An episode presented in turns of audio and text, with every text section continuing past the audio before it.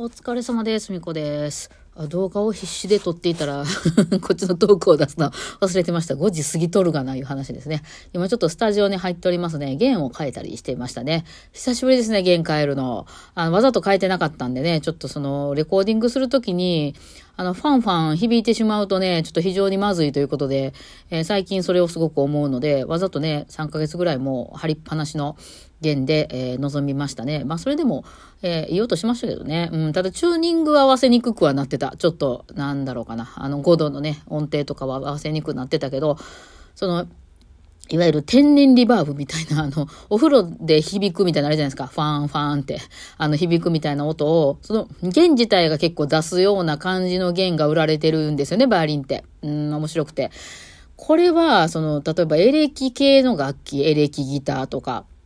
あとはその配信なんかで、あの、声を響かせる。あの、歌ってる人なんか声響かせたりするの。あれは実際響いてる部屋にいてるわけじゃなくて、あの、デジタルで響かせてるんですよね、実際。うん。あれだからね、すごいですよね。瞬時に 瞬時にやってるわけですよ。その今私が、あの、こんにちはって喋った声が、こんにちは、こんにちはってなるってことは、そのもう時を同じくして、こんにちはのデータに、そのちょっとこう、コピーしてですね、ちょっとずらしたりしたやつで、ファファファって響かした音を、その場でつけて、配信するみたいな感じになってるわけですね。えーで、まあ昔からそういうふうにちょっと響いた方がいいよね、みたいなんで、その、そういうデジタルみたいなのがなかった時代は、そういうコンサートホールみたいな、残響3秒みたいな、3秒はないか、残響2秒みたいなね。わーって言ったら、わ、わ、わ、わ、みたいな、そのそれはあの、何回も言うやつはディレイって言うんですけど、そうじゃなくて、ふわーんって響くやつね。パーンって指、あの、指っていうか、手叩いただけだから、パーンってなるやつね。深いって言うんですけどね。リバーブを深くって言うんですけどね。深いっていうのがあって。で、それは、まあ、その、そういうデジタルで今可能で、そういうエフェクターとかにリバーブっていうのを売ってますね。えーだからそれを、えーマイクの先にですね、そのリバーブっていうのを取り付けたりしたらですね、勝手に響くと。で、その配信なんかで急に、あの、急にイケメンのね、あの、配信者の人が、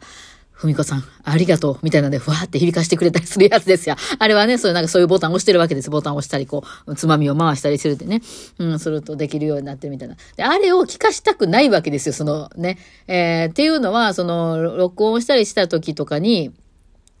一定の、なんか、そうね、全部の音でね、均一にかかってたらまだしもなんですけど、その、この音はめっちゃリバーブかかるけど、こっちはかかってないみたいに。まあ、どっちかというと、その、バイオリンやってる人はわかると思うんですけど、開放弦っていう音はすごく響きやすいんですよね。えー、まあ、だから響きやすい音と響きにくい音があるわけなんですよね。それはまあ、響きにくいっていうのはなんでかっていうのは自分の指がちゃんと押さえれてへんから響いてへんのですけど、まあ、例えば小指で押さえるみたいな場所っていうのは、やっぱりね、あんまりきっちりね、教わってないからね、機械でそのパッて押さえたみたいに教われないから、まあ、ちょっと浮いてたりとかして、あの、もうちょっと綺麗に響く音なんだけども、なんかこもってたりするわけなんですね。で、そうなるとそのリバーブみたいなふわーんってした音が、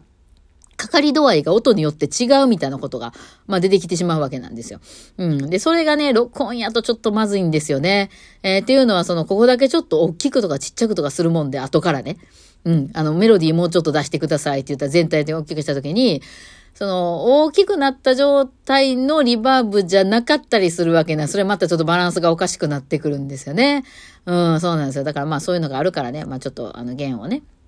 響かせないようにしていたという、まあそういう弦なんかもこれから出てくるのかもしれないし、まあ出てこないのかもしれない。バイオリンっていうのはそういうデジタルじゃなくて、あのね、アナログで行く楽器なんですよっていうことで、まあこれから行くのかもしれないし、うん、ね。まあ今ちょうど私ちょっとね、紙で印刷するっていうのに、今、今っていうか、まあここ2、3日だけですけどハマってて、えー、ちょっとね、その、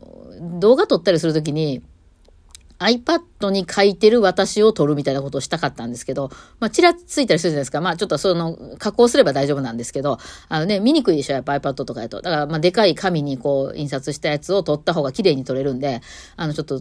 ね、やってみたりしたんですけどね。えー、だからまあ、その紙みたいなね、あの、いわゆるデジタルじゃないものでの方が、あの、見栄えはその、すごく良かったりはするんですけども、ただこれね、私も今持ち歩いてみましたけど、重いな、と考えても重い。ね。えー、そう、だからまあそういうのもね。ただ弦とかでね、そういうのあの、バイオリンとかは出てたりするので。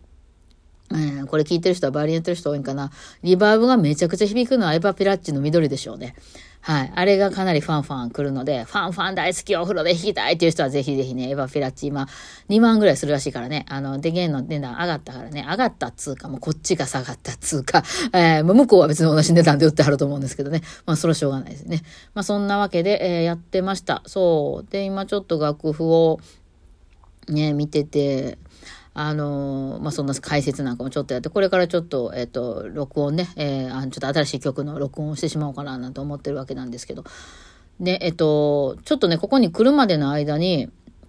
えー、受験オンラインサロンっていうのがあるんですけど、えー、まあ、有料のね、あて、まあ、入ってらっしゃることありがとうございます。はい、あの、があって、えー、それのね、動画が毎毎週なんか出てくるんですよ。今週は、えー、筒井さんとか、今週は私とかね、出てきて、私今週なんですけど、先週の分そういや見てなかったなと思って、先週が筒井さんで、筒井さんがその楽譜の読み方っていうのをね、出しておられて、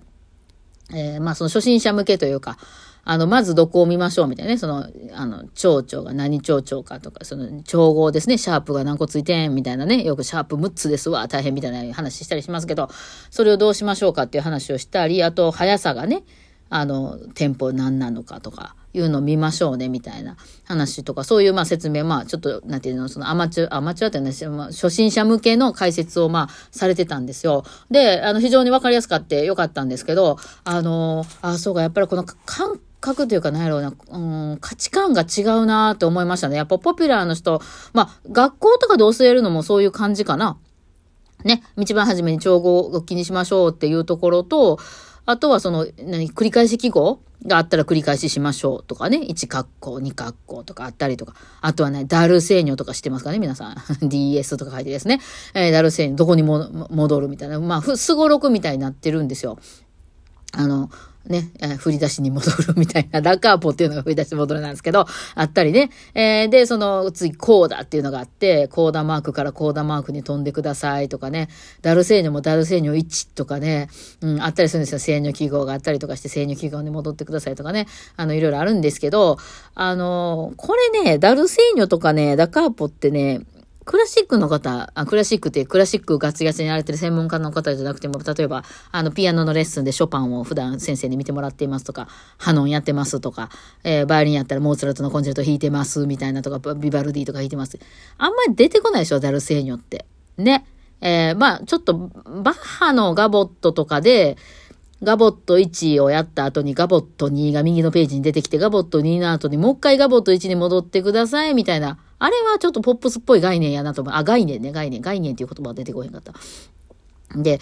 その、クラシックの人から言わせていただくとですね、3回繰り返すとかって、その曲としてどうやねんと思うじゃないですか。だって思んないでしょ同じこと。まあなんだろう、その、なんていう、あの、美しき青きドナウみたいな、ああいうヨハン・シュラウスみたいなんで、ダンスのね、舞踏会の音楽で、その別にそっちの音演奏がメインじゃなくて、何回も何回も同じのを繰り返して、それによってみんなダンスを踊るとか、まあそれならわかりますよ。だけど、その演奏会に弾きに来てみんなが弾くのに、何回も同じことを弾くって、まあ2回はわかるんですよ。なんかそういうの今まであるんですよね。2回弾く、えー、ずっと弾いてきて、1ページぐらい終わったとこでもう1回それを弾くみたいな。でもあれもちょっとうざくないですか？なんで同じこと2回弾かすんっていう感じしますやん。練習してる時とか飛ばしたりしますよね。えー、もう同じことやから次行くわ、みたいな。ね。うん、なったりします。ラシックの人の概念そうだと思うんですよ。なんでかっていうと、構造で見てないからなんですよね、楽譜を。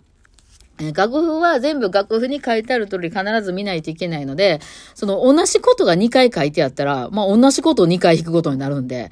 まあ、ひょっとしたら、その、強弱とかが多少変わるかもしれんけど、まあでも基本同じこと2回って言われたら同じこと2回弾きますよね。え、なんですんの同じこと2回ってなりますよね。まあ、ベートーベンのそなたなんかでもありますよね。繰り返しってできて、あれ繰り返しすることになってるようななんかその決まりが昔はあったのでやってますけど、いや、いらんくねってなりますよね。よくモーツァルトなんかやったら、あの、前半2回、後半2回みたいな書いてある後半も1回でやめときますみたいなありますよね。あの、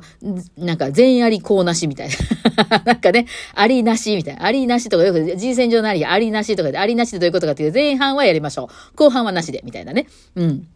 ね、いうのにあったりするんですけど、まあそんな風に飛ばして、なんでかっていうと、その、同じこと弾くからなんですよ。これ、これね、クラシックの人何を言ってんだと思うかもしれんけど、ポップスって、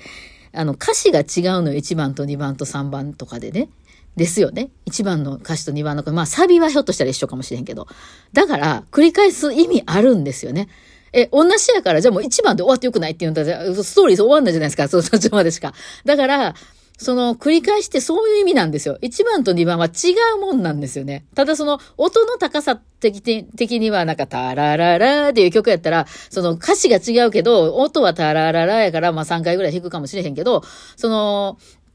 3回目出てきて、ね、同じこと何回もそれで弾くんやったら、まあ同じ楽譜使いましょう。ってことでその繰り返し記号があったり、やたらたる専用みたいなの出てくるんですけど、歌詞違うのよね。うん。で、構造として捉えてて、えー、だからまあ、あの、カラオケなんかでもそうよね。えー、なんか、ほんで、最後ちょっと感想なんかが入って、で、もう一回最後その、一、番初めから歌うんじゃなくて、途中のとこのその、すごいええとこだけもう一回歌って終わるみたいな、あるじゃないですか。なんかそういう意味なんですよね。ただ、ほんなら、その同じとこやからもう飛ばせばよくないって言ったら曲として成り立たんじゃないですか。ほんでもって、その同じじゃないっていう場所も微妙にちゃいますよね。もちろん歌詞っていう分かりやすいものも全然違うし、で、歌詞じゃなくても、そのやっぱ1回目に弾いた時の、その、そこの場所と、2回目弾いた時、3回目弾いた時、後ろのカラオケ全然変わってますよね。うん。メロディーはひょっとしたら一緒かもしれへんけど。だそういう考えでやるので繰り返しってなった時に、まあ同じとこ使う伴奏ね、同じとこ使うんだったら同じの使いましょうって言ってるけど、ミュージシャンは違うこと弾いてるんですよね。だから、あの、その繰り返しとかダルセーニョとかがやたら出てきてしまうということがありますよね。だからポップスの曲の楽譜買ってきた時になんでこんなに、ちょっと戻ってまた、ほんで、ちょっと弾いたらすぐまた、あの、なんか、こうだとか言われて飛んで、なんなんこれってなんですけど、その感覚が、あ、違うんだなっていう、ね、クラシックはもうその1番と2番と弾き方をもし伴奏を変えるんだったらその楽譜全部書きますよね。